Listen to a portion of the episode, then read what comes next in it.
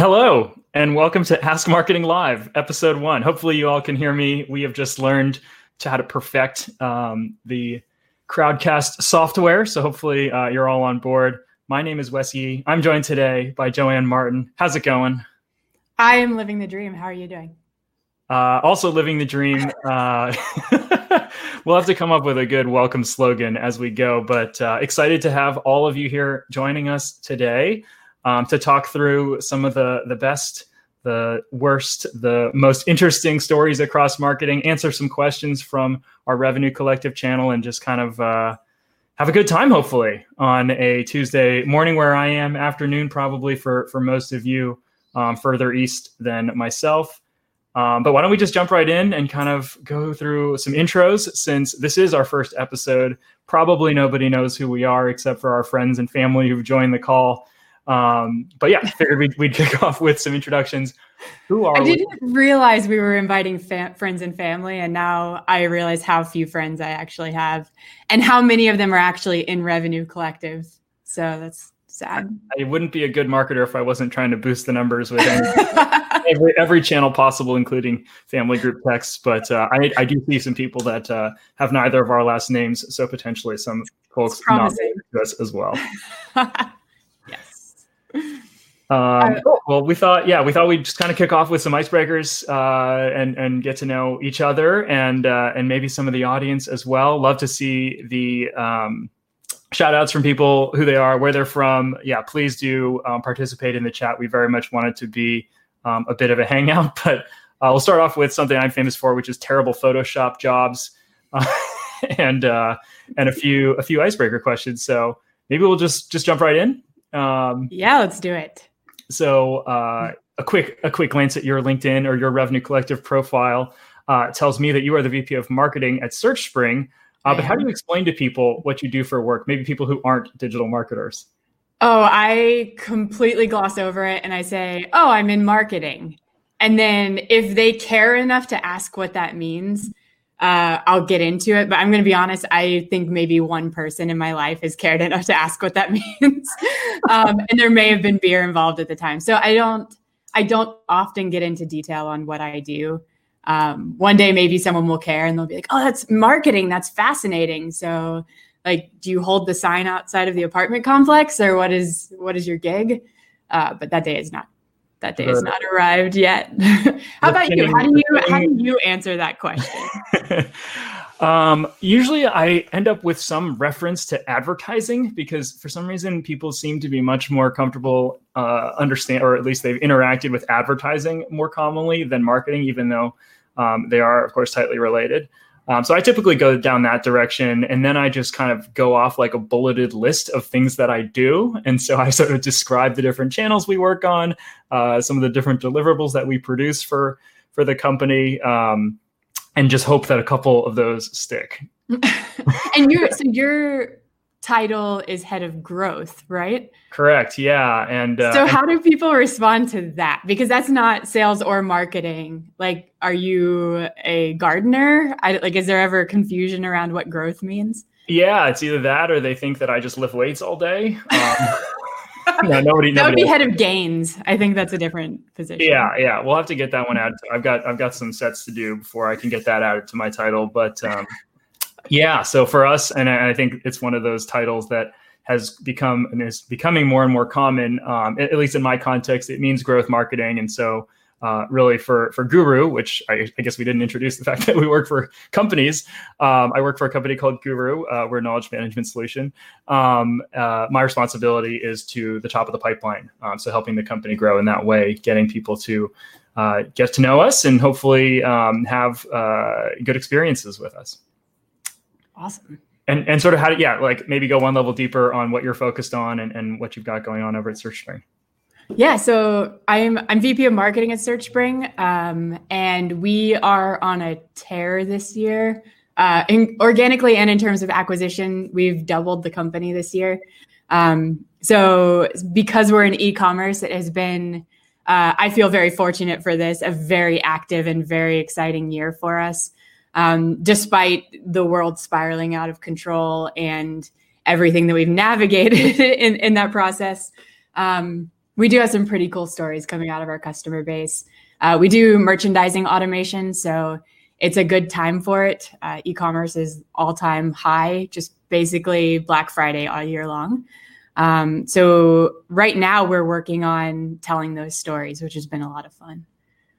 Yeah, I can imagine uh, in a year like this that uh, your plan coming into the year probably has not uh, has not slowed down at all. Not at all. Well, I had an amazing plan coming into this year, uh, and we were going to do all of these amazing pop-up events and dinners and like a roadshow and a partner tour. And we actually just expanded into Australia, and we had an entire roadshow planned for that. We were going to expand uh, elsewhere. I won't name that yet. That's still coming. Um, and so all of the in-person things kind of fell apart, uh, but we've been able to shift that budget to some other fun stuff. So it's been good.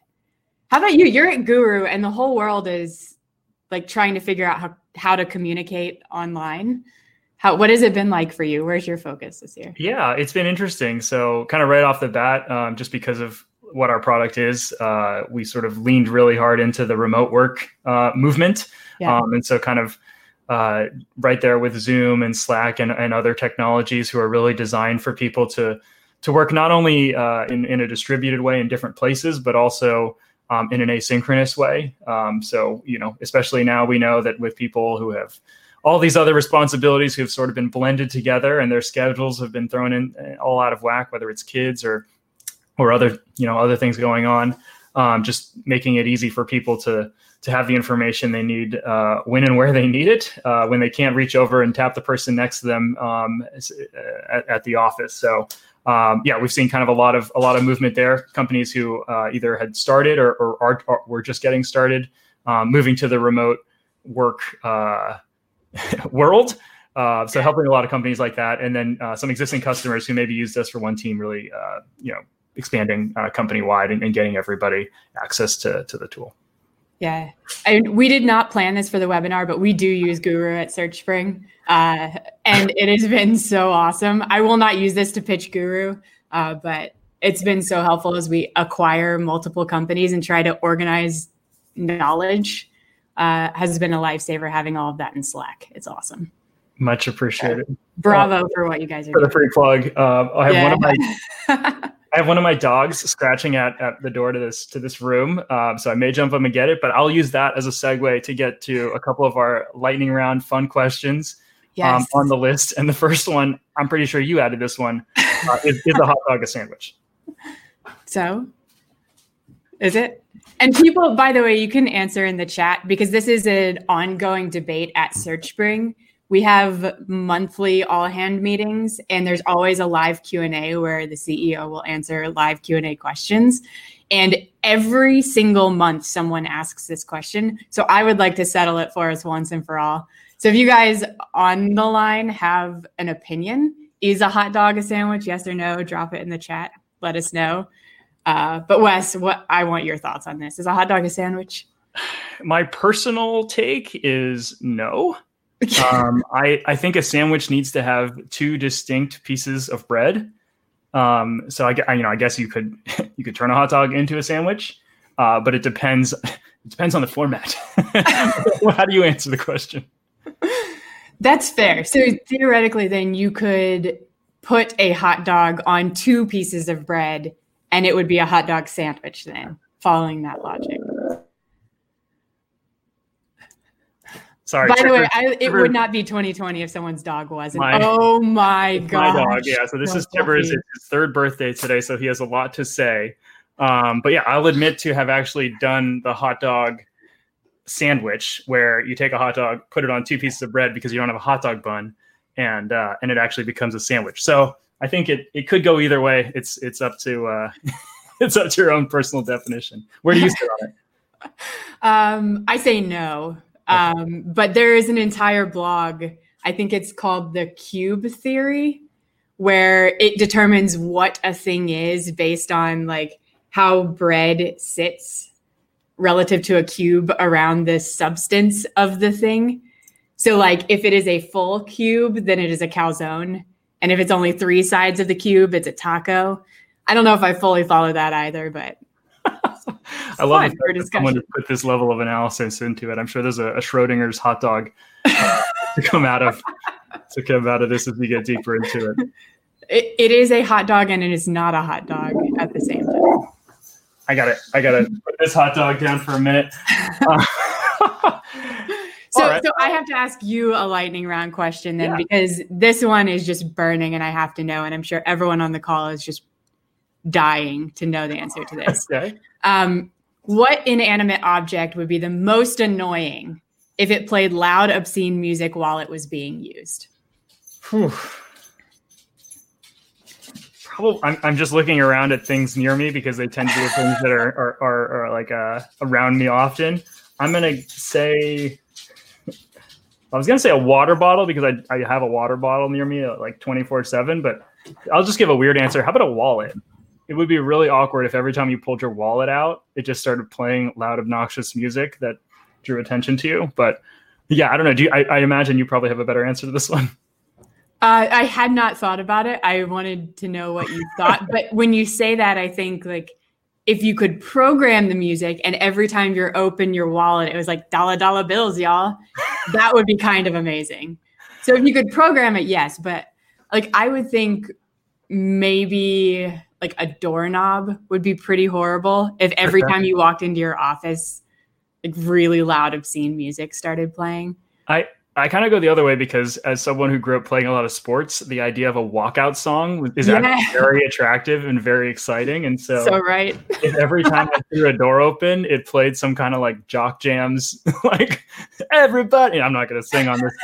Oh, please do. Episode, don't don't stop uh, on my account. Yeah, karaoke hour starts uh, at the top of the hour. But uh, yeah, so I might I might go the other way. Actually, unrelated. Um, I do I did have a friend who every time, I think she did it probably only up into her teens, but she told me that she did it very with, with great consistency. Every time she threw a door open, she would shout Narnia with hopes that she would in fact uh, have discovered the uh, Uh, was it the secret secret cupboard? I don't remember the, the specifics, but um, yeah, another another tip out for for for, for, right. the, for the audience there. All right, um, so I want to hear from someone listening to like what would be the most annoying inanimate object to play loud, obscene music. So if you guys are thinking as we're talking, drop something in the chat. Let us know what you think. Absolutely, and and by the way, part the other part of the reason for this is not just for us to to make jokes, but uh, hopefully some of these questions are useful for you as you're interviewing people. I know um, anytime I listen to anything, I hear people start to ask each other questions. Uh, I start like pull out my phone and start taking notes on, on anything that might be a good interview question. So we'll do maybe a couple more of these and hopefully yeah. um, we'll bring it down to earth a little bit. Give you something good to work with. We'll see. I don't know. I have a hard time not escalating um, improv, but uh, here's, here's one that, that I, I love to ask people because I I just get such a diversity of, of answers on it. And, the, and that question is, uh, what is something that you believe to be true that most people disagree with? And so there's a couple elements here, that, a, a qualifier really that says that it has to be something that most people would not agree with you with, but it's actually something that you you hold tight to. Uh, I'll let you think about it for a second because it's it's a kind of a two-parter. I, my answer I can, to this one, oh, do you yeah. have one? You haven't already? Go ahead. No, I, well, my initial gut reaction was that there could possibly be an answer to that question because there's no way I know what everyone thinks is true. Um, but my second one, which is just as much of a brain teaser a little bit, is that I don't, I believe that two things can be true at the same time. And while a lot of people, I think, think they believe that, don't act that way in life, that like two things that seem to be polar opposites can't coexist. Uh, so that would be my go-to on that question is like, I think two things can be true at the same time. And if we're honest with ourselves in the way we think through problems, uh, something is apparently collapsing outside. I don't know if that was very loud. Um, if we're honest with ourselves in the way we think through problems, thinking through problems and allowing two outcomes to be true can give us an entirely different perspective on problems. I dig it. Yeah. What's yours? Wow. You're hired. I'm very happy at SearchSpring, but thank you. Honor. um, my my answer to this one is, uh, and, I, and it's, I'm not good at reminding myself that this is my answer, but Um, when I deal with particularly frustrating people who, who either aren't aren't doing something that that I would like, whether it's someone, I, I think like being in traffic and getting cut off by some a bad driver is kind of the the uh, the ultimate example of this. But um, I, I try to position it as, gosh, that person who's not super competent at this one thing, even though I'm maybe, I'll exaggerate a bit, the victim of their uh, incompetence. You know, sometimes it's someone you work with, there's some uh, service provider, who knows? Um, uh, I like to look at it the other way and sort of think like, wow, well, if you know, if everybody was was a better driver, uh, then I'd actually be the worst driver in the world. Um, so it's kind of just like, you sort of like focus it back on yourself and say like, well, it's probably in my self-interest that not everyone is better at this one thing than I am, or I would uh, then comparatively not be as valuable or useful. Um, so kind so of a bit you're of more interested in your own ranking on the leaderboard than you are in the general safety of everyone on the road. I'm not judging. I'm just asking a clarifying question. I am definitely that sort of generic male who played a lot of sports and just loves looking at like power rankings and and and doing those sorts of comparisons. So both a flaw and something that helps me uh, sleep sleep a little better at night. I hear you have a sports podcast. We won't get into that today, but I'll ask no. But yeah, if you want, I can throw a football pick in uh, at the end. Awesome. um, so someone asked, can you give an example of the two things being true? Um, so I'll rely, for sake of argument here, on a really easy and kind of lazy example. So politics are big in people's psyches right now. Um, I think a Republican candidate and a Democratic candidate can both be good candidates.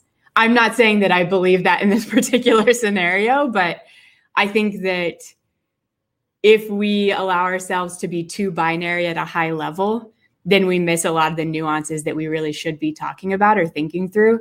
And you can carry that into sales and marketing too. Like it can be the the gut reaction to be uh, like, oh, uh, sales isn't closing enough, marketing isn't providing enough leads, and then feeling like you have to choose one or the other. But maybe both are true at the same time, and you just have to dig in and figure out what's broken in each side of the equation.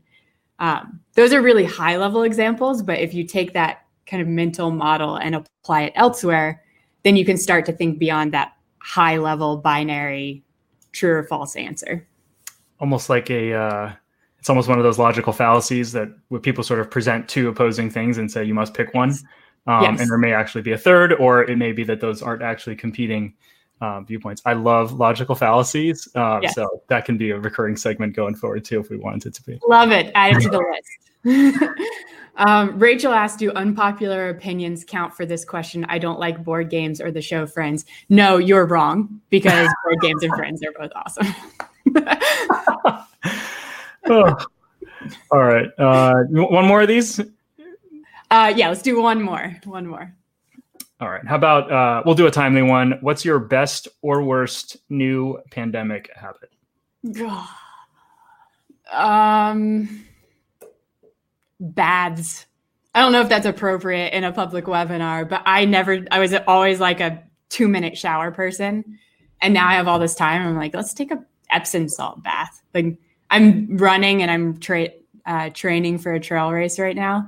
And I always underestimated Epsom salt in terms of recovery. So that's been, a, I guess, a good uh, new habit. Yet another tip for the listener to take home. Yeah, this is so actionable. People are like scribbling notes. As we go. These are the marketing tips people tuned in for. Um, I'd say my, my, my worst habit is by far dessert has become a consistent part of my uh, consumption. And uh, oh, what's your go-to?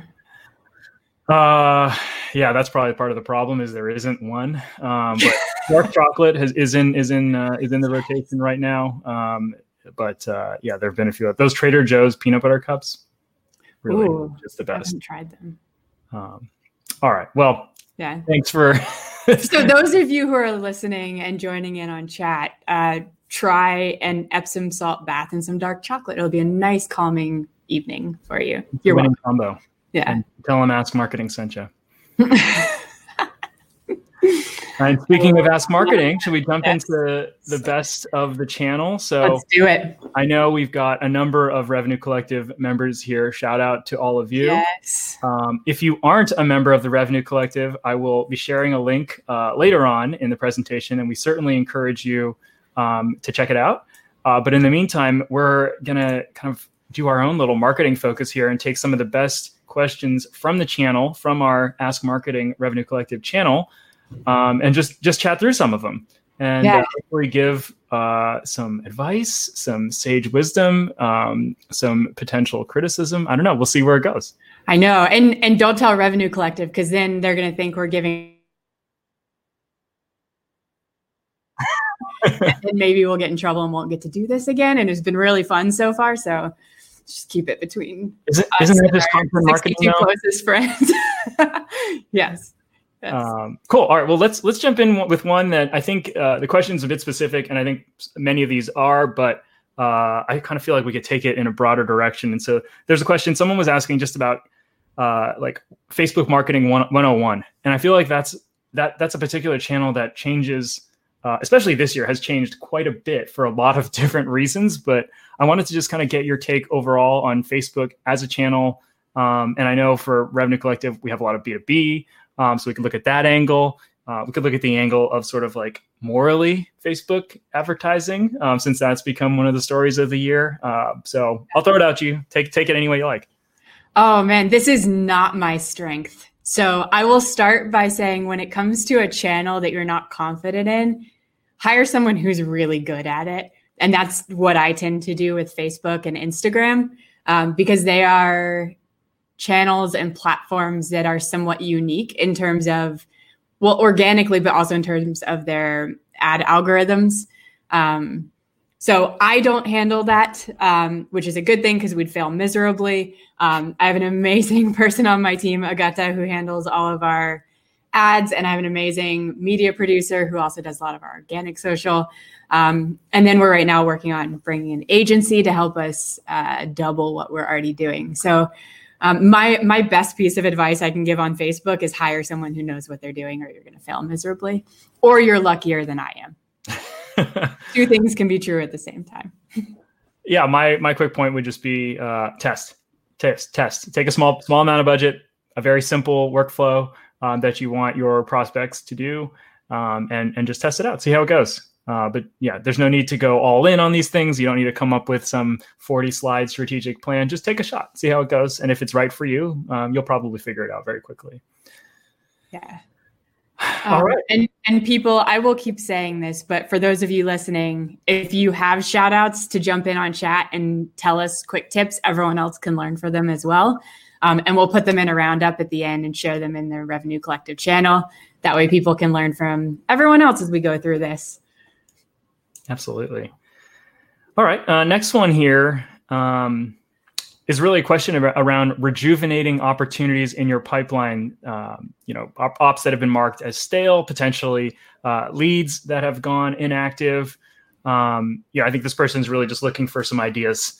Any anything that's that's worked particularly well for you, or, or maybe something that hasn't worked well?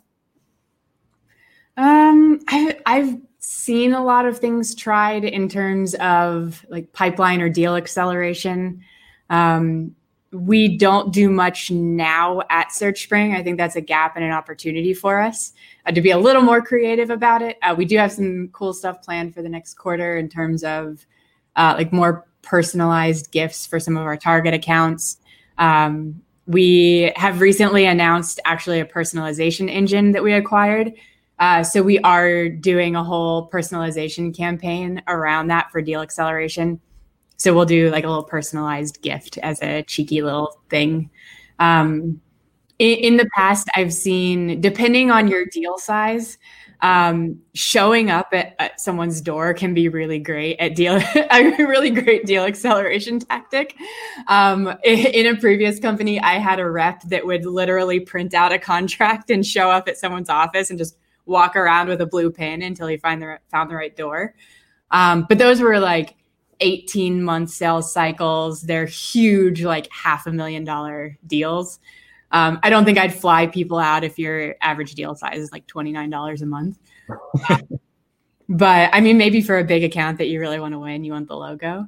Uh, but I think some, I will say that sometimes as marketers, especially, we try to get too cute with it um, and forget that sometimes just being really personal and picking up the phone or sending an email can be one of the best tactics. Um, so if you're not doing anything now, I would definitely start there. Um, and, and in terms of content for marketing, um, I have seen negative case studies work really well. Um, and this concept is uh, someone who, it's not actually a negative case study, but it starts out by talking about all the reasons someone was trying to decide not to go with your platform. And then at the end of the case study, it flips into the positive. Um, but usually when someone's kind of stalled in a decision cycle, they're thinking like, oh, is it the right time? Is it going to take too many resources to onboard? Uh, is it a priority for us? We have four other things my team's working on right now. Um, do I really want to go advocate for budget for it? Because like, I think my boss is in a bad mood this week, whatever thing is stalling it, um, kind of highlighting all of those negatives can really draw someone into them being like, oh, okay, other people have had all of these hesitations that I'm having. And here's wh- how they actually finally made the leap and then jumped into it and it worked for them. So I've seen those work in the past. Um, but Wes, I would love to learn from you as well. I, these are things I'm always looking out for good ideas on. I love that idea. We've, we haven't used it um, as part of our, our like sales process so much, but um, I've had success using that for like events. Like how do you get, how do you justify um, the expense of and the time to to come out to events? So we, we've put those out typically before we throw an event um, so that uh, we can kind of arm arm our prospects with uh, with that justification. So it totally makes sense to do in part as part of the deal.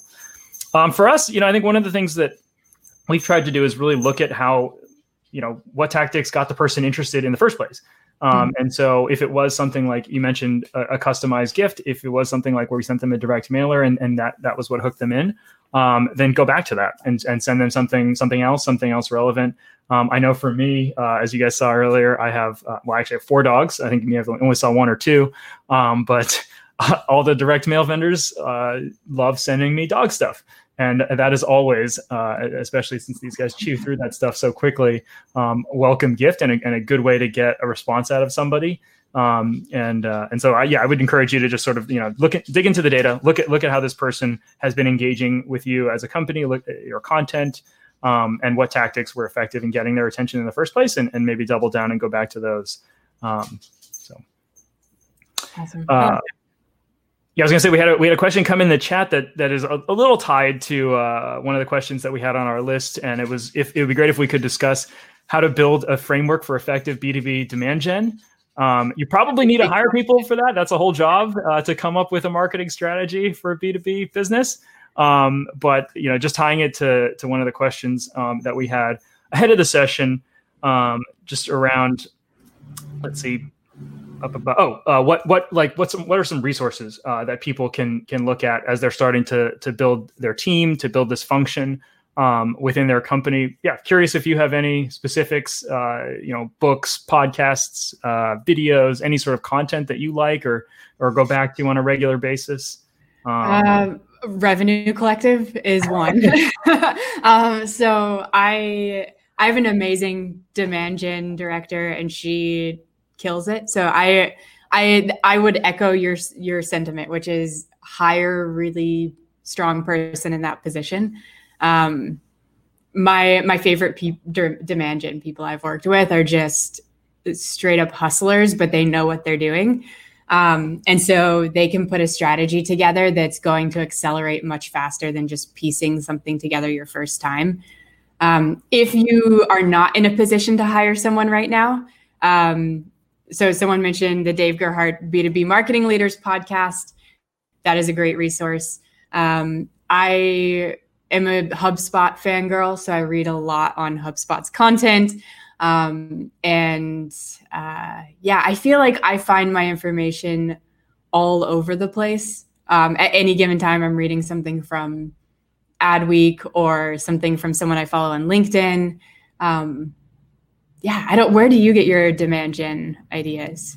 Yeah, I mean, you kind of uh, mentioned one of them right there, which is just following effect, following yeah. great marketers. Um, and, and Dave is definitely one of those. Um, and so, uh, you know, getting to know some of these people, marketers tend to be uh, very welcoming to connections and follows and interaction on social platforms. So whether it's following people on LinkedIn or on Twitter, um, I've had, you know, so many new relationships come out of that and, and, and met a lot of awesome marketers. So I would definitely um, encourage you to start with that. Uh, Revenue Collective, absolutely. You mentioned that. I think just to give kind of some color to that, if you're not in the community, um, what's so awesome is, you know, all these questions that we have on a daily basis as marketers have probably been asked and answered by somebody within that community. Um, there's, I think, uh, coming up on four thousand members, and and these are people in senior roles. So definitely um, just an, an awesome chance to, to to get to know and and tap into some of that um, expertise. One one other thing I would I would just add is like a tip of advice here is uh, with any company, you're going to have a, like a variety of skill sets on that team. And so I, I just wouldn't want to, uh, you know, put people into a box and say like, hey, here is my comprehensive demand gen strategy. Everyone needs to fall into this. Really just look at the look at the team that you have and say, if you got someone who's a great Facebook marketer, well, that should be probably be one of the core pillars for you because that's what that person's core competency competency is. And asking them to do a podcast if they've never done that is probably not going to deliver for you in the same way, or, or certainly not as quickly. So leaning into the skill sets of, of you know, things that, that people are already good at is a great place to start.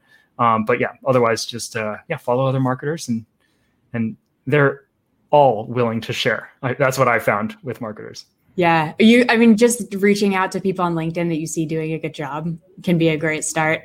Uh, Christopher asked, what makes my demand gen director a rock star? Um, for the sake of time, I'll give you just a quick high level because I could go on forever about her. Um, but one, she's very uh, data oriented and data savvy, which I think is a strong skill set for a demand gen person, regardless of their uh, place in the hierarchy of the organization.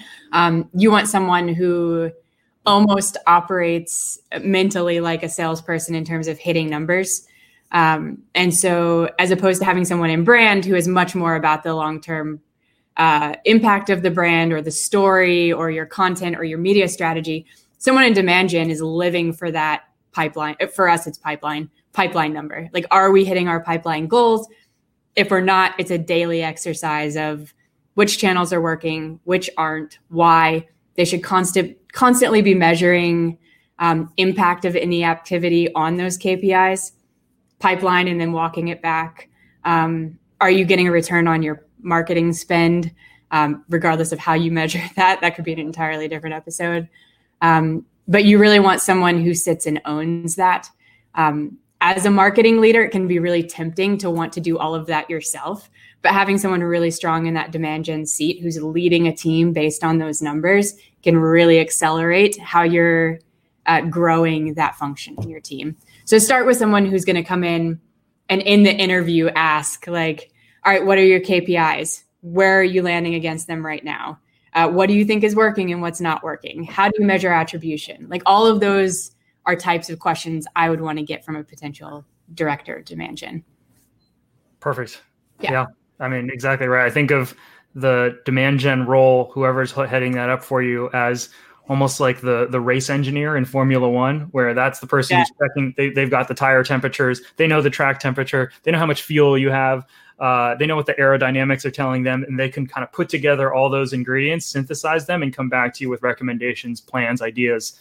Um, and so very much, yeah, centering it on on the data focus. I yeah, totally, totally agree. Yeah. And and you'll know you've found the right one if you can't keep up with them. Keep that person on. Um, well, let's close out with kind of a fun one on, on the Ask Marketing. Uh, this one came in today, I think. You find yourself with a little extra budget. And I think, um, you know, just hearing about your plan this year, it sounded like you found yourself with potentially a lot of extra budget from some of those um, event investments that you've been planning to make. Um, but let's say in, in this in this scenario, you're a B two B company, you're selling a niche product, you have ten thousand dollars to use on anything. Uh, we'll say it's it's it's got to apply to your pipeline. It can't just be uh, you know new Pelotons for for everybody in your household. Uh, but what would you spend it on uh, today?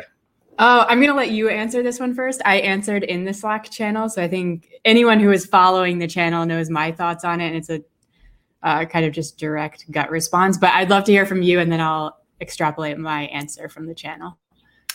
I hate to give kind of like a a non-definitive answer to this one, but I think it depends so much on what works for you. Um, and and it kind of goes back to what we were saying about like, uh, you know, what channels to apply to. It's like if if you are a company that has sort of solved paid search, for example, and you've got positive R O I, well, then just put the money in there. That's a money printing machine for you. Mm-hmm. Um, you know, if you're someone, if you're a company where a, a large number of your deals come out of direct mail, well, that's another direct mail campaign you can run right there. So I would say, look at the data, hopefully talk to your demand gen person, and they, they should have that answer ready to go um, for your business. Um, but there's not one blanket answer that, that I would give right away to spend, spend ten thousand dollars. Yeah, that was very similar to my answer, which was, it depends on what you've done so far, how much you've already spent, and what you got out of it. Um, but I would give the exact same answer. And we did that with ours, where I came to my team and said, all right, guys, so it looks like all of these amazing plans we had are now a new opportunity for us to look at our budget. Um, what's working? Like, and and so we were able to look at certain channels that we knew I could confidently double down on right away and see if those keep working. And obviously, we ha- I think a lot of industries had dips in like March, February, March, April time period. Um, so we did, uh, we didn't really cut anything, but we didn't double down until we started to see organic pick back up um, and see some of the deals accelerate again. Um, but it was really easy at that point to just say, all right, double down on those channels. Uh, and then maybe we'll have some fun uh, with some of the other some brand money and see if we can try a new channel from there. Cool. Yeah. Well, those were just uh, a selection of the many questions that get asked and answered in the Ask Marketing channel. Um, so certainly encourage those of you who are members to to throw them in there. Um, and uh, and maybe we'll read it on, on the next show, episode two, um, coming the last Tuesday of October. Yes. Uh, and thank you to those of you who added on questions as we were going. That's fun. Yeah. Well, our next segment, um, and I, I'll, I'll admit to having borrowed this one, as any good marketer does. I like to borrow from from other uh, existing podcasts. In this case, since we're sort of a, a podcast slash webinar slash virtual event, um, and that's copying. And that's yeah, and that's what are your thoughts? Um, and so these are just kind of a selection of some conversations, some stories, articles that have been going around. Um, in sort of the marketing zeitgeist, I would say. There's my S A T word for the day. Um, but yeah, let's just kind of, I just, you know, kind of curious. We both threw a few in here and, and kind of just wanted to get a visceral reaction to, to to to what the story is. And the first one here is, uh, and you stole an awesome image for, for our promotional post on it. Uh, but it's on, on marketing campaigns centered on voting. Um, let's and I'm gonna talk say, about this. I, so visceral is such a good description of my reaction. Um, for those of you in the channel, I did share one of these voting marketing campaigns, and it was from OkCupid. Um, it is a yard sign. They're trying to make hashtag V I L F a thing. And I don't know what this particular show is rated, so I won't spell that out for you. um, but for those of you unaware with the acronym, just look it up. You'll figure it out. And then I'm sorry for making you Google that. Um, but So there, there are a ton of brands right now trying to capitalize on the election cycle. Um, and this particular one made my stomach turn uh, just because it, I don't know why I had such a harsh reaction to it, but like, I can't imagine, like voting is not sexy, and let's not try to make it sexy. Like, yes, it's important, hugely important, but is it really something that like you're scrolling through a dating app and you're like, oh man, that guy votes. Like, that's my reaction. I don't know. You may have had an entirely different reaction. You're like, this is brilliant. I don't know what you're talking about. Yeah. Uh, yeah. I, well, I'll admit to a similar reaction when I saw the sign, just because, of course, I do know what the acronym is. And just playing that out sort of made me kind of turn my head and say, like, is that really what you're trying to say here? Um, but uh, I think I had more of a broader reaction to just the general idea of, you know, marketing that centers on current events that in a lot of cases, I think have nothing to do with our businesses. And I, I think there's sort of the part of me that is like the strategic marketer of like, yeah, let's hitch our wagon to that. Let's lean into something that is already getting a lot of eyeballs and see if there's something that makes sense that we can do. And we've done a little bit of that um, at Guru. Um, but but then, yeah, I think there's it's, so it's to me, it's, it's more of a spectrum. It's like you, you got to find what what is a reasonable fit for your business um, and your brand, especially. Um, and so while, you know, Uh, referring to your potential prospects as V I L Fs might not be uh, on the spectrum for, for me as a B two B marketer.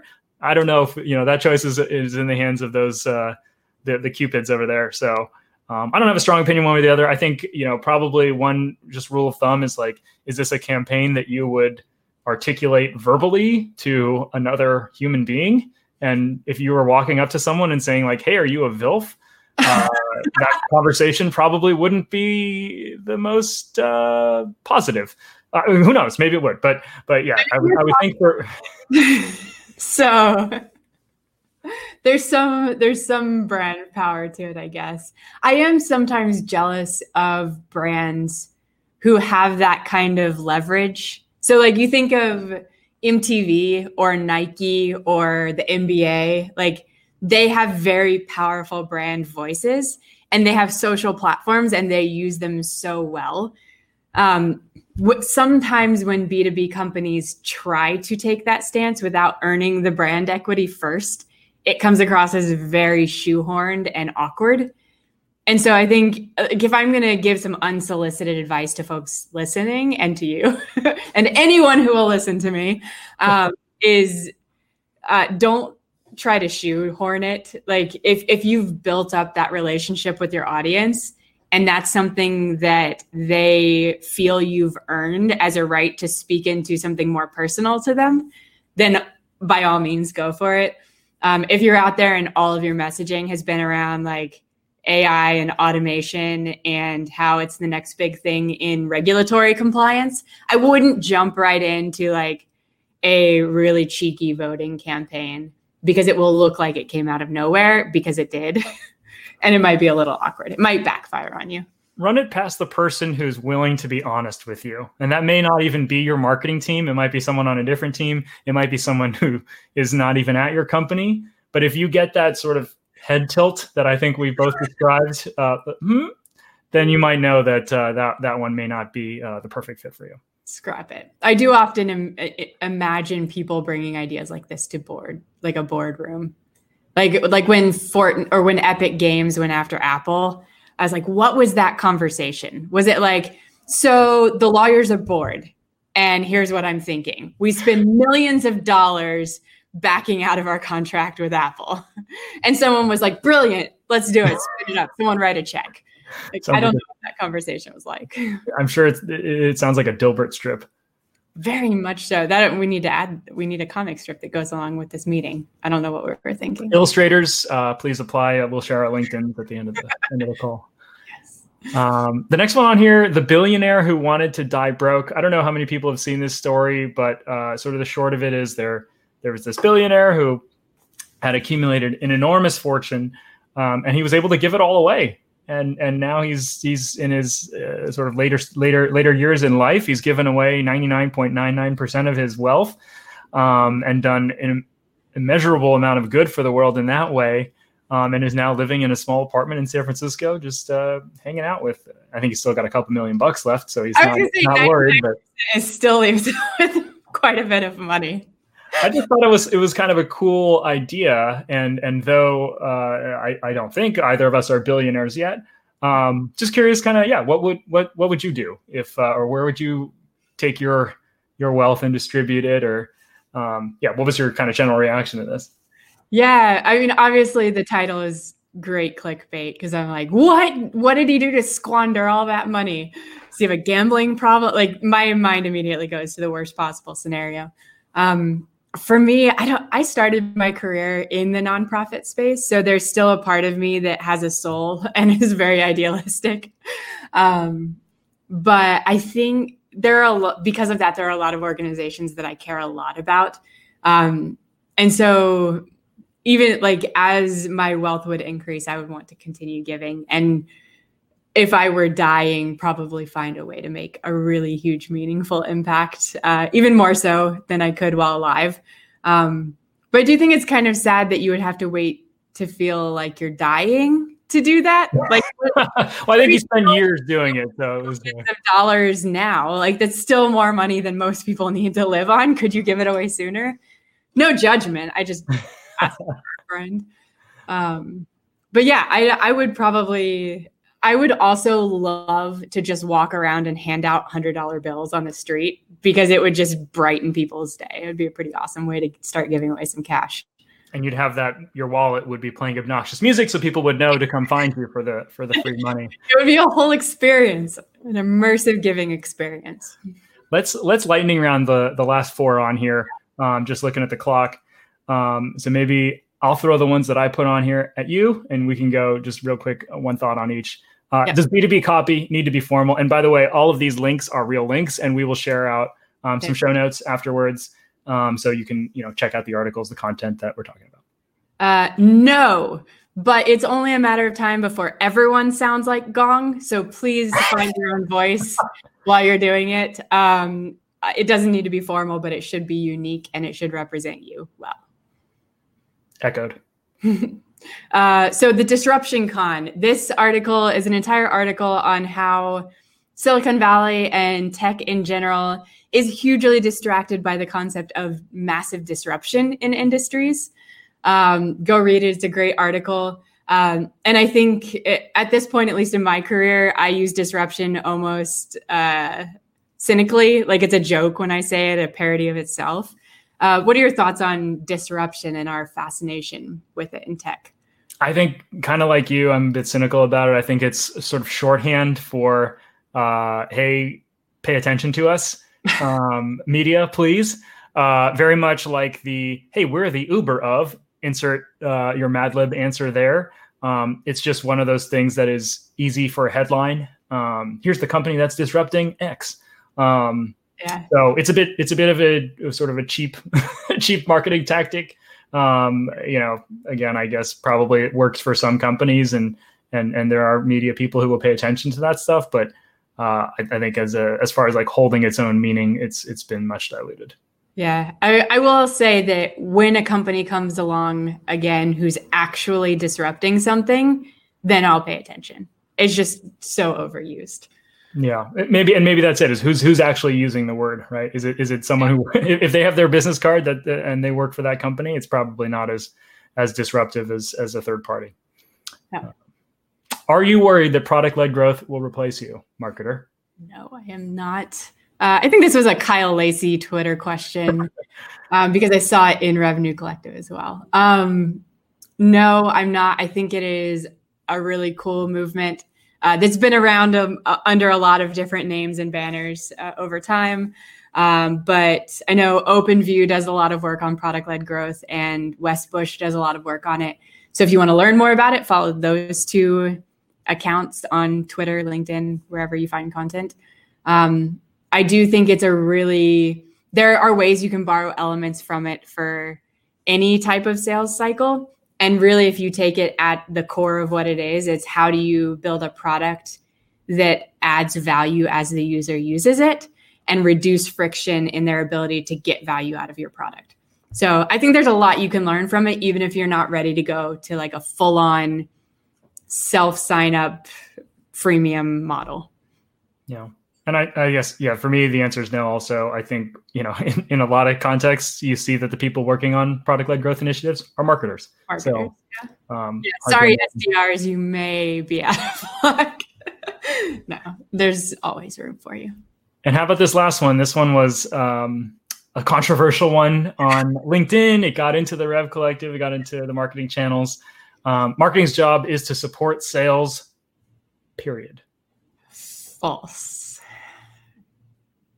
That's wrong. I don't know, how, many, how many different ways can I describe how wrong that is? Yeah. Um, yeah. I think if you were to take it at face value, it's such, I, I, I, the way, I, when I read it, I immediately thought that is, that is clickbait. That is looking for, uh, to, to stoke outrage, which I think is going to come up with in our recommendations um, slide up next, but yeah, agreed. It's, it's, uh, you know, I think sort of a simplistic way to look at it is like sales or marketing's job is to open opportunities. Sales job is to close them. And yeah. so, yes, they we work together uh, to achieve their ultimate outcomes, but uh, it's not, you know, the way that you do one is not solely to support the other. No, no, you could just as likely say like sales' job is to support marketing. So I think they should be mutually supportive, all in order to support revenue growth. That's my eloquent answer. Totally. Let's keep the lightning round going. We've got a few recommendations um, yes. for the audience. Uh, yeah, we can just talk through. I, I, I threw a few on here. You threw a few. I'll, I think I, the first three are mine. Uh, so number one, The Social Dilemma. I haven't actually watched it, but everyone who watches it tells me, this is all the stuff you say all the time. Um, and so I think uh, totally worth a watch, uh, especially in twenty twenty, where I think in lockdown, I feel like everyone's screen time and social media time has probably just organically grown, um, in some cases beyond belief. So check that out. I don't know if you have any instant thoughts. I know I've actually delete, deactivated my Facebook and Instagram this year, um, just to kind of keep some of that under control. But yeah, I have I have not seen it yet, uh, but I do not have any social account that is not LinkedIn. So I'm probably not the audience that's going to be shocked by it. Um, I did work in legal and compliance tech, uh, and we did legal and compliance for major social media companies. So it's not a lot that would shock me at this point.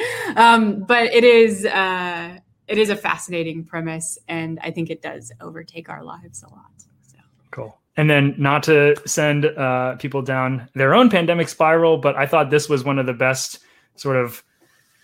Uh, almost like an oral history, not really, but like a media history of um, of how the pandemic has been handled in the United States, which I think was really interesting. It kind of points out um, some of the sort of black and white ways that the general public likes to look at things and how the, the reality of the situation is there are so many different factors um, that you really sort of have to do the right weighting to understand it. But it's a long piece. I thought it was really interesting.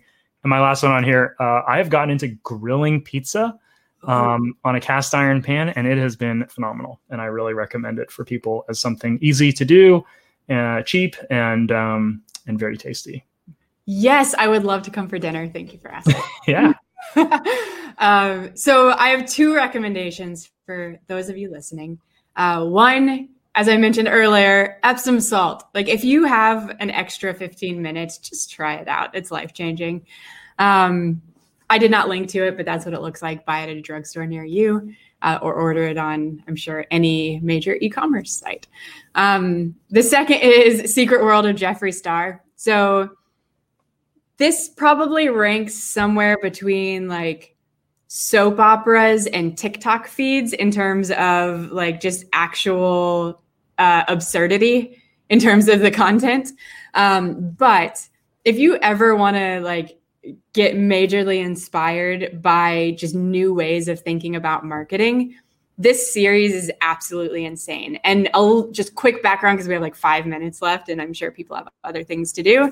Um, it's two YouTube influencers, one uh, Jeffree Star, who's a cosmetics influencer, um, and the other uh, Shane Dawson, and he did like a conspiracy theory channel on YouTube. They became unlikely friends and decided that Shane was going to launch a makeup palette and that they were going to do this entire like conspiracy around the makeup industry series leading up to it.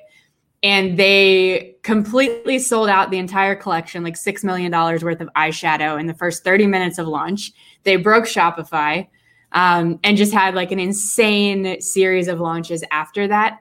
And all of it was around because of the way they drew the audience in through that entire series. So it's not B two B marketing, which I think means we could learn a lot from it in terms of how we think differently about engaging an audience and having a personality. So if you've been trying to figure out TikTok, maybe a place to go to get a bit of a primer on some of the newer channels and, and tactics. Um, yes. Cool. Yeah. All right. Oh, I accidentally clicked on one of the links. That's not it. All right. Well, uh, yeah, we had a, we just want to throw a couple plugs in here. Um, Guru, we're giving away a, a Peloton bike uh, for anyone who's uh, you know, maybe struggling, whether it's for pandemic reasons or for wildfire reasons, if you're here on the West Coast, um, to get out and, and get some exercise. Uh, I know these are much loved, and uh, and we're giving one away. There's a, a number of different ways to. I'll take it. To enter, just uh, yeah, click click click the picture uh, when we send out the the recap. Awesome. Um, and SearchSpring is hiring. We're hiring a ton of different positions. Like I said, we've doubled the company this year um, and doubled growth. So we have a lot of open positions. Uh, you can find it on our website at the careers link, search spring dot com, um, especially product marketing. So if you know of any great product marketers, I wouldn't be a good marketer if I didn't add a shameless plug for growing my team here. Awesome. And then I think we're going to do a quick P S A for members of the Rev Collective um, and have invite Rachel um, on, on my team at Guru, Rachel Robbins. Hey, Rachel. Hi. Thanks for having me, Wes and Joanne, um, and allowing me to give this P S A. Um, I just wanted to let everyone know that uh, if you have any Guru questions, Guru is installed in Revenue Collective, and you can access it from Slack. This Uh, slide shows you exactly how to get to the recap card that will that is already published there. You just type slash guru and then your search terms, which are Ask Marketing Recap. Um, you click view card and then you are there. You can view it right there. You can also just you can also post to the channel if for any question that someone else answers, you know that there's a card in Guru. And that's about it. If you have questions about Guru, definitely reach out to me in Slack. Awesome. Thank you. I will do that. I have so many questions. um, and then just some, yeah, some recap stuff here. So, uh, you know, we've been, we've been plugging the Ask Marketing channel at the Revenue Collective. There is a link here to sign up for R C if you are not currently a member. Um, put a couple of the cards there. Um, that Rachel has put together for us to help people get started in Revenue Collective, Guru, and Slack combined. Um, there's also a really quick and one of, I think, my favorite ways of using it is to uh, to capture knowledge in the moment. And so we get, like I said, many amazing questions and, and conversations in the channel. Um, and uh, we can just, with one button, uh, and so if you just put the Guru emoji on the, the message in the channel, um, it'll actually kick it off into a queue for um, someone on the Revenue Collective Guru team to uh, to capture it for posterity, turn it into a Guru card um, that everyone in the channel who maybe didn't see it in that moment, or maybe hasn't even joined Revenue Collective yet, um, will then have access to the next time that they come in and they ask that question. Someone can just serve that new card up to them and they can get all the context, all the information that they may have missed um, live. So feel free to ping either of us. Um, those are our Slack handles in the R C Guru um, for any help. Yeah. You want to bring us home? I would love to. Um, so we would love to hear from you guys how we na- make the next show even better, the next conversation even better, what topics you want to hear about, uh, suggest a guest. Yes, it's great. Um, reach out to both of us on LinkedIn. I love connecting and continuing these conversations. It's why I'm part of Revenue Collective, because I get to talk to a ton of amazing, knowledgeable people. Um, we will continue this series on uh, the last Tuesday of every month. Uh, you can check out the next shows in the link here. We'll also be sharing it on LinkedIn, in the Revenue Collective Slack channels, uh, and probably be blasting it to all of our friends and family to make sure we bring those numbers up. Um, but want to thank all of you for joining us today, uh, for trusting us with an hour of your time. I know it is precious. Uh, and for those of you who contributed to the conversation in the chat, I really appreciate it. Have a wonderful Tuesday, and we'll talk to you next time.